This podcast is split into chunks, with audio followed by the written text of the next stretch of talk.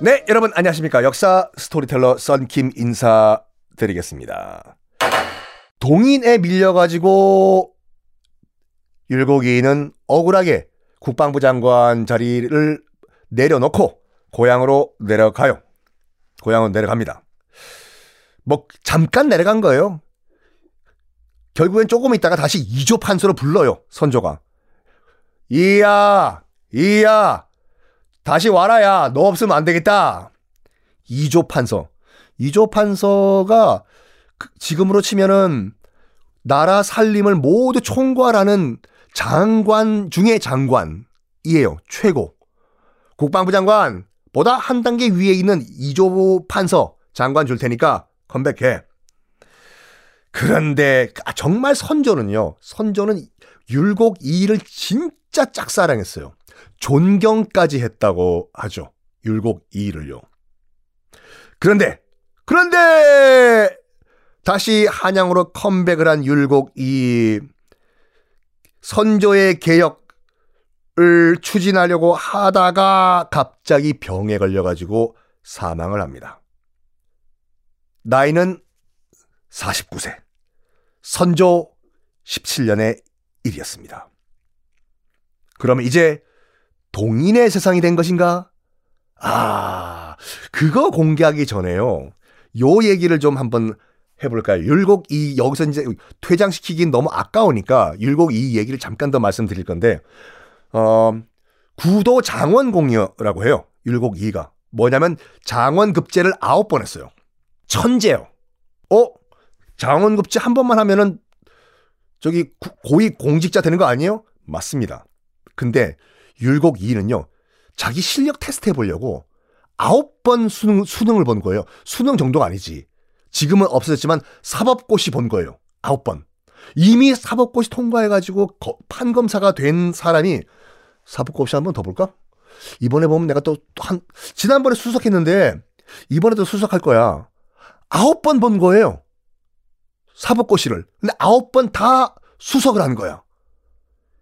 정말 아름다운 그림 같죠? 아니라니까요. 그러면 율곡이랑 같이 본 사람 가운데서 다른 율곡이가 안 봤으면은 그때 사법고시를 다른 사람이 장원급제를 할 건데 그 자리를 뺏은 거예요. 어찌 보면은 그렇죠. 율곡이는 볼 필요가 없어요. 그냥 심심해서 본 거예요. 이번 올해 보면은 또 급제할까? 한번 볼까? 아유 또 급제했네. 를 아홉 번 한 거예요. 구도 장원공이라고 해서 천재. 어. 뭐 이제 그 이제 선조 인조 편을 하면서 아, 이제 말씀드리겠지만 조선 후기의 최고의 정신적 스승은 율곡 2였어요. 왜? 인조 반정 곧 설명드리겠지만 인조 때 가서 인조 반정은 서인의 구테타였어요. 지금 동서 싸움하고 있지 않습니까? 서인 세력이 구테타를 일으키고 광해군을 끌어내리고 그때부터는 서인 천하가 돼요.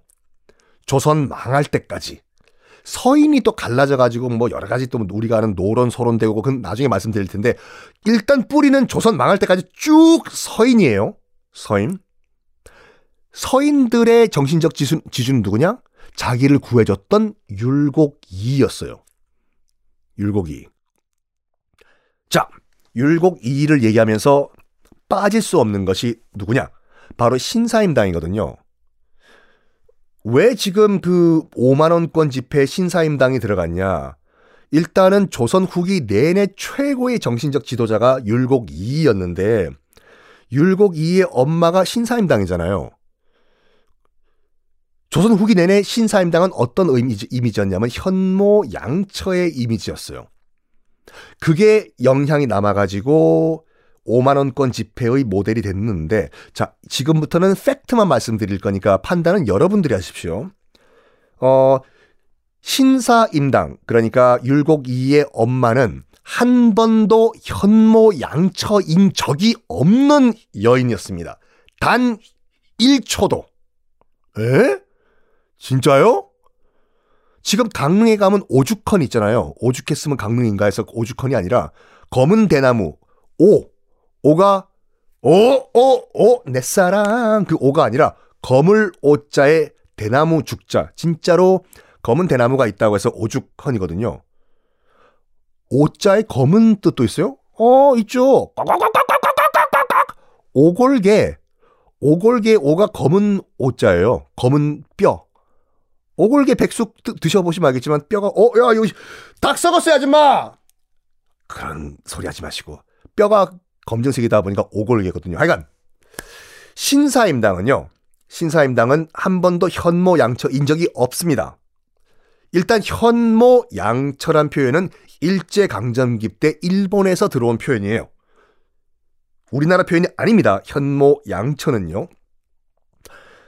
자, 그럼 신사임당은 어떤 사람이었냐? 율곡 이의 엄마인 신사임당은 어, 지금 기준으로 봤을 때는 여걸 정말 자기 목소리를 내는 슈퍼 우먼 여자 중에 여자 파워 있는 여자 남편을 진 남편을 은매 기주고 만들어버린 그런 여인이었습니다. 왜? 어, 율곡이는 그 강릉에서 태어났어요. 자기 오죽헌, 자기 엄마 집에서. 그리고 거기서 자랐어요. 에? 아빠 집이 아니라요? 네. 신사임당의 남편이 있었겠죠. 누구냐면 덕수 이 씨의 이원수라는 사람이에요. 이원수야 할 때. 아, 그 원수가 아니라 이원수, 덕수 이 씨. 신사임당은 평산 신 씨였거든요. 평산 신 씨는 고려 시대 때부터 정말 어마무시한 양반 집안이에요. 로이얼 패밀리. 신사임당의 신씨 집안이요. 평산 신씨. 그런 반면에 어 덕수이 씨 그러니까 그 신사임당의 남편 이wen수야 할 때 이원수는 덕수이 씨예요.